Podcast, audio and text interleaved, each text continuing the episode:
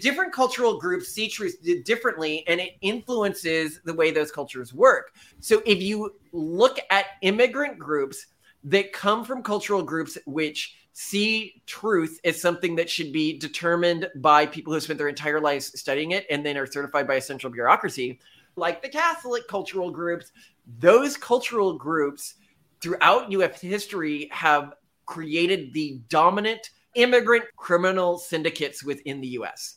Whether you're talking about the Irish mafia or the Italian mob or the the current Hispanic criminal groups. If you're talking about immigrant criminal groups. Now, I'm not talking about native born American criminal groups. If you look at other criminal groups that have come into the United States but weren't from countries that strongly felt that way, they they they had a bit of presence, like the Yakuza, for example, or the Triad, but they never really got that big. And then you could be like, oh, but here's something that counters you. What about the Russian mob?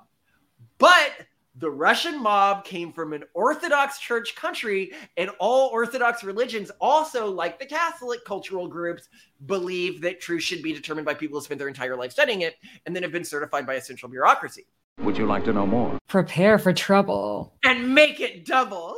To protect the world from devastation. To unite all peoples within our nation. To denounce the evils of truth and love. To extend our reach to the stars above. Jesse. James. Team Rocket blasts off at the speed of light.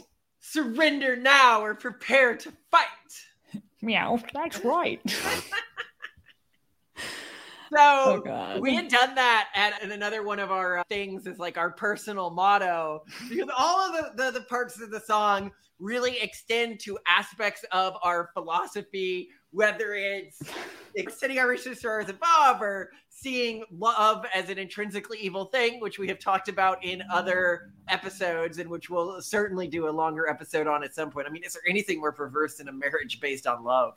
It's, it's, it's, the only reason we feel it is because our ancestors who felt it had more surviving offspring. And even if you take a religious perspective on this, the devil can use love to manipulate you. Like, what a better emotion to manipulate people, right? Especially love for a human over love of God or Christ right?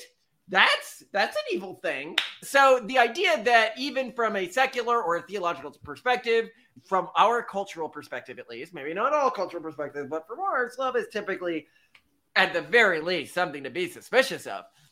But the one point we haven't really gotten over here is the evils of truth.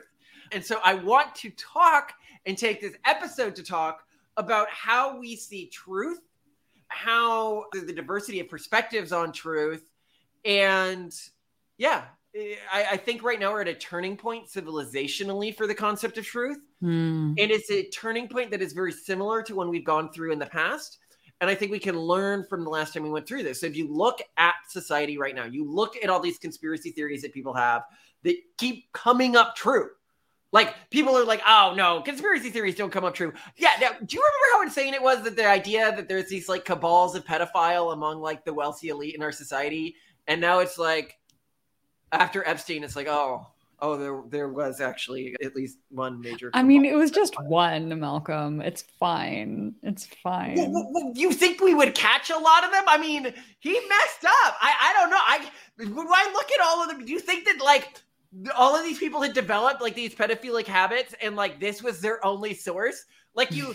It's like a cop's like, oh well, we arrested a meth dealer in town. There's no more meth here. It's over. Congratulations, um, the war on drug is is over. Yeah, people clearly only could buy meth from one person. This is Johnny the meth dealer. There is it's in his name. The, the, he can't they can't be buying meth from other people. Oh, but I mean, like eh, what I'm saying is we're and then was COVID and the, the the whole vaccine rollout. There was this thing in our society where two groups were forming, right? and we talk about this in this academic cult that runs our culture right now, which is to say, when people are trying to determine what's true in our society, like the elite was in our society, they go, "Well, look at look at this priestess, look at the consensus. What did they say? The academics, right? Like that is what is true within our society." And when we've done episodes before on all the problems with academic research these days, replicability crisis, everything like that, where things keep showing up wrong. But anyway, they say, "Look at that," right? So the first group says, "Look, truth." should be determined by people who have spent their entire lives studying a subject because like everyone can't study everything these days, right? And that these uh, people should be certified by a central bureaucracy because obviously we need some way to know which of them have like been studying longer. You can't just have somebody come out of nowhere and say like I'm an expert in Y, right?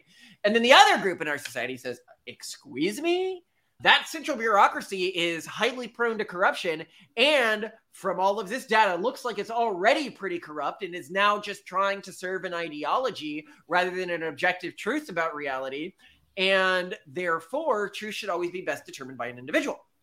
And a lot of people look at this and they're like, well, this looks like it's headed for disaster. Like society's never been through this before. And I'm like, no, no, no, no, no. Like we as a world have gone through this before. This world where one organization says truth should best be determined by people who spent their entire life studying it and have been certified by a central bureaucracy. And then a second group says well, that central bureaucracy is prone to corruption. That's what the Reformation was. Like we've gone through this before, but we haven't just gone through it once. And this is where it gets really interesting. Is both of these perspectives on truth have merit to them. Both of these perspectives have an element of utility to them. And I think that societies that have both of them actually work better than societies that lean to just one or just the other. An example of a society that left just to trust the experts was China. And that's where you ended up getting zero COVID was like people being welded in their apartments and like starving to death. Like horrible scenarios came out of saying, uh, well, we need to trust the experts because then when reality doesn't align with what the experts are saying, you begin to get this doubling down and doubling down because well then you've overturned your priesthood caste right? And to a lot of people who have obtained that level of power the very last thing they want to do is to lose that level of power.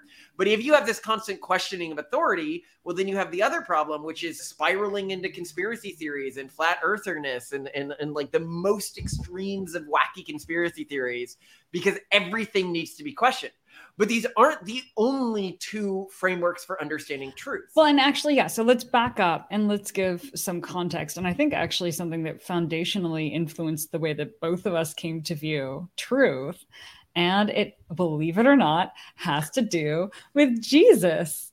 Um, that was really what changed the way that I look at truth. And I think it influenced you too, whether or not you want to admit it. So the teaching company, aka Wondrium, aka the Great Courses, has a really great lecture series on the historical Jesus. It is done by a professor who attempts to go through Jesus as uh, the life of Jesus as a historical figure. So mm-hmm. setting aside faith, belief, anything else, you know, what what can we know from a historical perspective only about the apocalyptic Jew known as Jesus? Well, and, whether he is an apocalyptic Jew would be up for debate, but this theory typically argues he is. Continue. Right. And what's what I think was very foundational in that lecture series for both you and and for me, though me much later, because I think you listened to it as much younger youth, and so it like shaped your perception, and you don't realize like it's like incepted your perception of what truth should be, how truth can be discerned.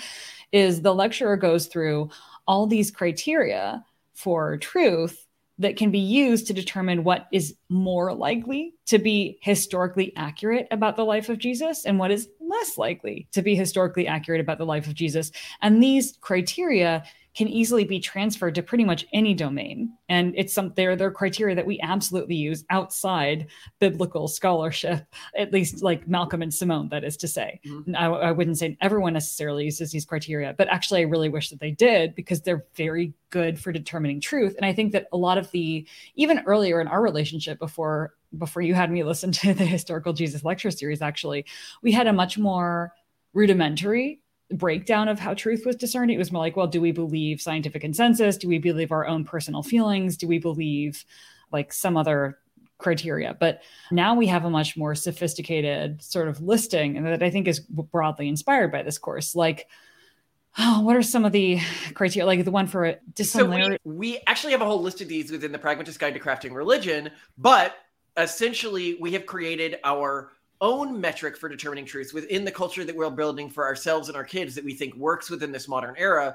which is to say, to draw information from both personal experience and the expert consensus, but filter any information that's coming from the expert consensus through certain rules to determine how high quality that information is. With an example of like a really obvious one being like, does this support or does it go against an agenda that would advance the careers of the individual saying it? So if a scientist is saying something that could get them fired, it's more likely to be true than something that supports the ideological agenda which is dominant within academia. In the same way that if an oil company said, yes, global warming is real and we need to do something about it, that would be very like, oh, shoot. But if it, if it says, oh, no, don't worry about global warming, or if a cigarette company said, oh, no, no, the cigarettes don't cause cancer, like I could largely ignore that, right? Another mm-hmm. is to look for largely unrelated sources which are showing the same thing. So one would be something like are insurance rates going up around like women driving cars versus men and then like a scientific paper says women are worse drivers than men then i could be like okay so women are probably worse drivers than men right or you can look at the the criteria of genuine care so insurance companies are very good uh, selectors of this and that an insurance company when it's pricing things genuinely cares. Like if an insurance company says do this to be healthier, they likely care a lot more than like a, gen- a generally random person. An example of a of, of, a weird one you might see was like historical Jesus, which I really liked and, and was really meaningful to me, is a a piece of information that seems sus when you first hear it, and it seems a little weird when you first hear it.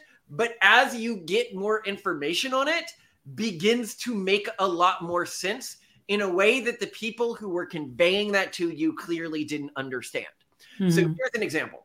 Jesus born in a manger, right? Like in in his why would you send them to the barn to have kids? Why wouldn't they have kids in the house? Like if the house is there, like at the some ladies having you you literally like go put her with the animals, why would you do that, right? And this seemed very weird to me. Then I went to Israel and I looked at houses that were common from around that period. And all of a sudden, I was like, this makes perfect sense. So the way that the houses were designed during that period was sort of like a often the, one one style of it was to build them into like the sides of hills or something. And so they'd be semicircular like this, or or just like huts that were semicircular like this. And then down the middle there would be a division. And on this side of the house is where all of the people would sleep. Like there was no need for individual rooms or anything. I mean, this was very, very primitive. So everyone would basically sleep in a pile. And then on the other side of the divide is where the animals would stay, right? And of course, oh, all of the family sleeps on this side of the divide. Anything that's not family sleeps on this side of the divide. So that would translate into modern tongue in the manger, but historically it was where the animals stay which makes a lot of sense when you see it and you're like okay so this is probably accurate to where this would have happened. Another example here would be the criteria of like embarrassment or you would say like something you you probably wouldn't want. So these are people talking about okay this is a son of god being born.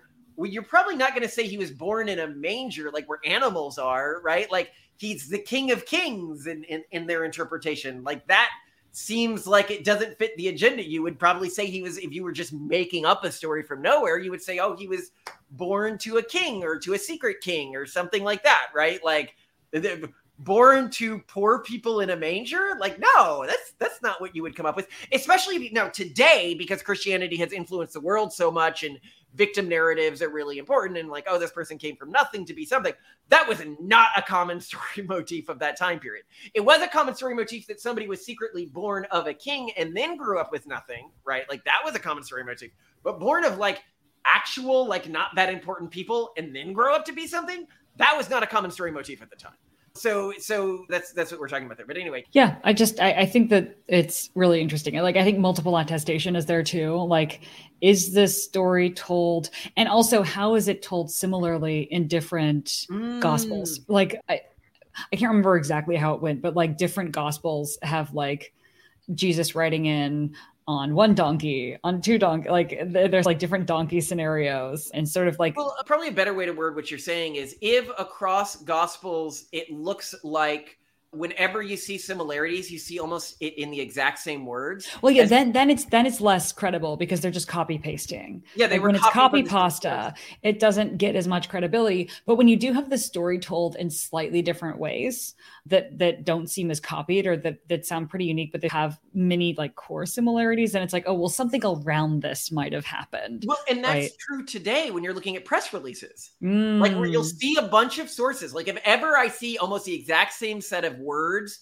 used across right. news stories, yeah. Yeah. I assume that they're pulling from the same source, which yeah. could be something that like the Republican Party or the Democratic Party is pushing out there. Some kind of or, press release. Yeah, some kind of basically press release or organized press campaign. And then I basically disregard everything that's said there. And then there's other weird things we use, like the criteria of shot calling. Like if somebody says this unlikely thing is going to happen, like I stake my career on it, and then that unlikely thing happens, I can basically trust almost everything they say after that a lot more. Exactly. Um, uh, so anyway, we, we've gone over that, but but here's where it gets interesting: is different cultural groups see truth differently, and it influences the way those cultures work. So really interesting thing is if you look at cultural groups. So like let's look at the U.S. right now, right? So if you look at immigrant groups that come from cultural groups which see truth as something that should be determined by people who spent their entire lives studying it and then are certified by a central bureaucracy, those cultural groups throughout US history have created the dominant immigrant criminal syndicates within the US. Whether you're talking about the Irish mafia or the Italian mob or the the current Hispanic criminal groups. If you're talking about immigrant criminal groups, now I'm not talking about pre-existing native born American criminal groups. If you look at other criminal groups that have come into the United States but weren't from countries that strongly felt that way, they they they had a bit of presence, like the Yakuza, for example, or the Triad, but they never really got that big. And then you could be like, oh, but here's something that counters you. What about the Russian mob? But the Russian mob came from an Orthodox church country, and all Orthodox religions, also like the Catholic cultural groups, believe that truth should be determined by people who spend their entire life studying it and then have been certified by a central bureaucracy. Why does this happen? I suspect the criminal aspect is largely ancillary or irrelevant to the phenomenon. What you're actually seeing is just the groups organizing themselves into a structured hierarchy organically. And because they are often on the outs with society, given that they are recent immigrant groups, that structured hierarchy ends up becoming a criminal hierarchy. That's the phenomenon that we're seeing here. And again, I'm saying both of these. The protestant extreme also has its craziness. Again they also often go up on crazy conspiracy theories. That's that's what happens when you when you question everything. It's, it's also not stable to base an entire country just around that. But what's really interesting is you can also see different country outcomes. So if you look at countries where the dominant cultural group is we trust authority his like we trust people who spent their entire life studying something those cultural groups were the longest holdout monarchies in europe largely speaking, and the the quickest conversion to democracies within Europe or democracy like structures were the cultural groups that were predominantly Protestant. Hmm. And dictatorships seem to happen in countries that this dominant cultural group believes in let's have truths determined by the people who spent their entire life studying a subject. In fact, if you look at Protestant majority countries outside of Africa, only one has ever stayed a dictatorship for over seven years. And that is somewhere in east asia. I don't remember where it is. But but it, it, it's very interesting where when you look at catholic majority countries around the world or orthodox majority countries around the world they seem much more likely to form dictatorships. And so what we would argue is actually the idea country and this is why we're so pro pluralism is you want a pluralistic understanding of what truth is. But again these aren't the only two systems for truth so Jews have a completely different system for truth, which is really, really fascinating. We could do a whole different session on this. But again, I, I, believe it, it's really well illustrated by the snake oven story, which I've gone over in another video just really quickly three rabbis are having a disagreement. One rabbi said this this oven is not kosher. The other two say it is kosher. One or the other, I don't remember which way. The one who disagrees with the other two, he's like, "Look, I can prove to you that God's on my side." And he points out he does a bunch of miracles, like the rain will flow upwards. They're like, "Yeah, I, I get that God agrees with you, but it's not what the letter of the law says. Therefore." It is, and, and then God basically comes down. He's like, ah, my own children have bested me and, and what he's saying is basically, this is not my jurisdiction. Thank you for calling me out on that. And that this is an ultra legalistic understanding of truth, which is to say, and, and here's where you can see this in terms of identity, right? So our kids, Simone is matrilineally Jewish, like your grandmother is Jewish, basically. But from our perspective, your culture is is a mix of the different people who make you up. Yet when I talk to Orthodox Jewish people about my kids, they're like, no, your kids are Jewish. I'm like, well, I mean, they're barely Jewish. And they're like, no. technically they're Jewish, they're Jewish, especially if you raise them Jewish. Like we've talked about sending them to, to Jewish schools or whatever, because good schools in our areas, they're, they're definitely Jewish then. And I think that that really shows this different understanding of truth. Now, the Jewish understanding of truth is actually a lot more nuanced than just legalism, because to say it's legalism also really misstates it. Mm-hmm. Um, it's more I, I, describe it more like uh, in Hitchhiker's Guide to the Galaxy, Earth is this giant computer where if everyone does their roles, then it will come out to a correct answer. And so it's more like truth is a cultural machine than truth is any, any the legalism itself. Truth is the cultural conversation. And that is why sort of the rabbinic debate is so important within Jewish culture's understanding of truth. And mm-hmm. then another example of truth is Quaker understanding of truth. So Quaker understanding of truth is truth is this fire that burns within every individual. And truth is what moves you or the little voice inside your head. Like it is your emotion speaking to you. That is truth. Yes, truth is best determined at the personal level, but truth isn't best determined by an objective investigation of reality. Truth is best determined by how you feel. Whereas mm-hmm. if you look at the Calvinist understanding of truth, truth is, and that's my cultural tradition, and it's, it's Simone's predominant cultural tradition, truth is best determined by personal research, but personal like scientific research of reality. And this is where, again, like you see, the Catholic perception of truth actually being much better. So if you look during the witch trials or the Inquisition, the Catholic Inquisition was actually pretty kind in that, yes, they did some harsh stuff, but they very much still believed in interviewing lots of witnesses. They believed in discounting witness testimony if those witnesses seemed like they had quarrels with the community. But then you had the Calvinist communities, which were the Puritan communities in the US.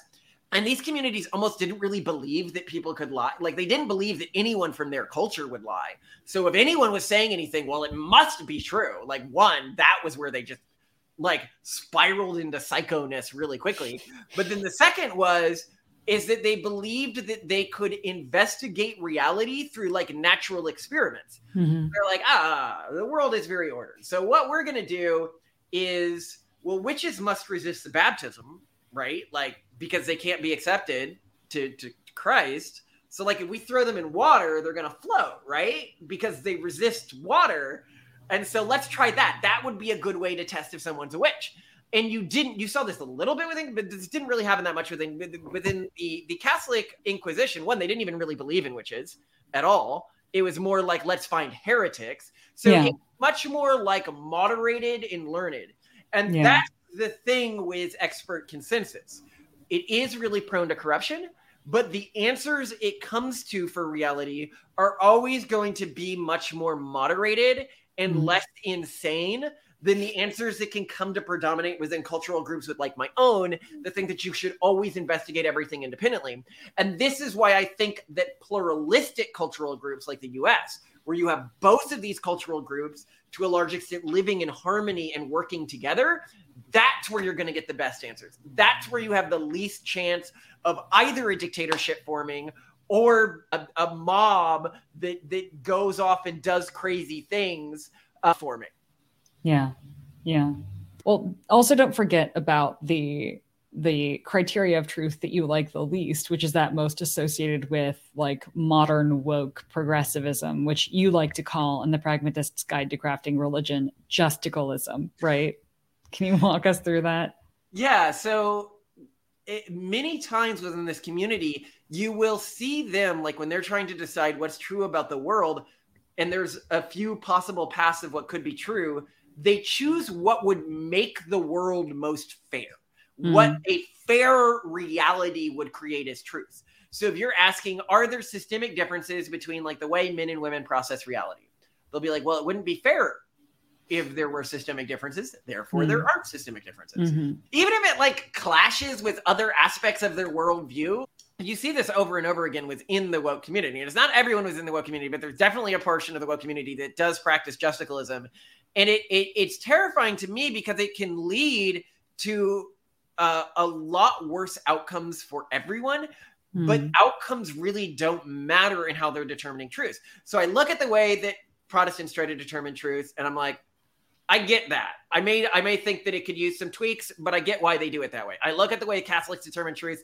I'm like, yeah, that seems like logically consistent. I can see how it can lead to abuse, but like, yeah, that makes sense to me. Like they're genuinely trying to get to a good answer for the world. I look mm. at the hmm. ways Jews determine truth, and I'm like, like this is one of the oldest, most successful cultural traditions in human history. Like mm. they're they're clearly on to something. Then I look at the way that Jessica, it's like this doesn't even seem to be like honestly trying to help people. It just seems to be trying to protect their self identity as good people. And this is where, when I look at the world and I'm like, there's a diversity, I think that we do well within a diverse world. And a lot of people are like, how dare you say these different groups see truth differently, right? It's like, what's the point of diversity if everyone secretly sees the world the same way? Like, the point of diversity is that we see things differently. That is where strength and diversity comes from. Yeah, that, here, uh, one second though, I'm just going to push back. I think the the core of justicalism is maybe that if you choose to see truth that way, that you can make it that way. I think it's a sort of manifesty. I mean, and this is a more spiritual group, right? Like my good faith interpretation of that criteria for truth is I'm going to believe, for example, that there are no differences between men and women. And then that belief will indeed shape whether or not there are differences. And some of that's based in science, like understanding of the placebo effect and understanding of the power of narratives and examples. But I think that that there's also this manifesto, like I said, element of it. So I think that a lot of it's like I just want I want there to be a world in which that's true, and so I'm going to believe it's true until it becomes true. I no? disagree with you. I think it's all about protecting their ego and protecting their image as virtuous people, no matter what they do. I don't think and so. I want people in the comments to to, to weigh in on this. Which yeah. which side of this? and then again, I want to I want to point out before we leave, like these are all like obviously not everyone from these cultural groups sees truth this way. We're just talking about the way these cultural groups differ from each other. Because I think that through looking at the way they differ from each other, we can learn things that are especially pertinent to our current time with this current debate over the system of truth our society is using. If we can look to historic parallels, there's a lot we can use, especially in building new and potentially better systems or in coming to appreciate why even if I don't understand different people's understanding of truth, I can appreciate that our society is stronger for having that diversity because I can look historically and sees what happens when we lack that diversity, whether it's the Puritan colonies or the historic Catholic Church. Well, all I can say, Malcolm, is I know one thing is true, and that that is you are a sexy beast, and I know it because of your face. That is my criterion of truth. I love you. I think that's so subjective. Much. That's subjective. It's but no, truth. it's not subjective that you are a sexy beast. It is subjective that I am because my perspective on reality is the ruler from which truth is measured and all truth is determined by how far it differentiates from my perspective of reality. and within my perspective of reality, you're a sexy beast. So that's good. How convenient. I love you, gorgeous. Looking forward to our next conversation.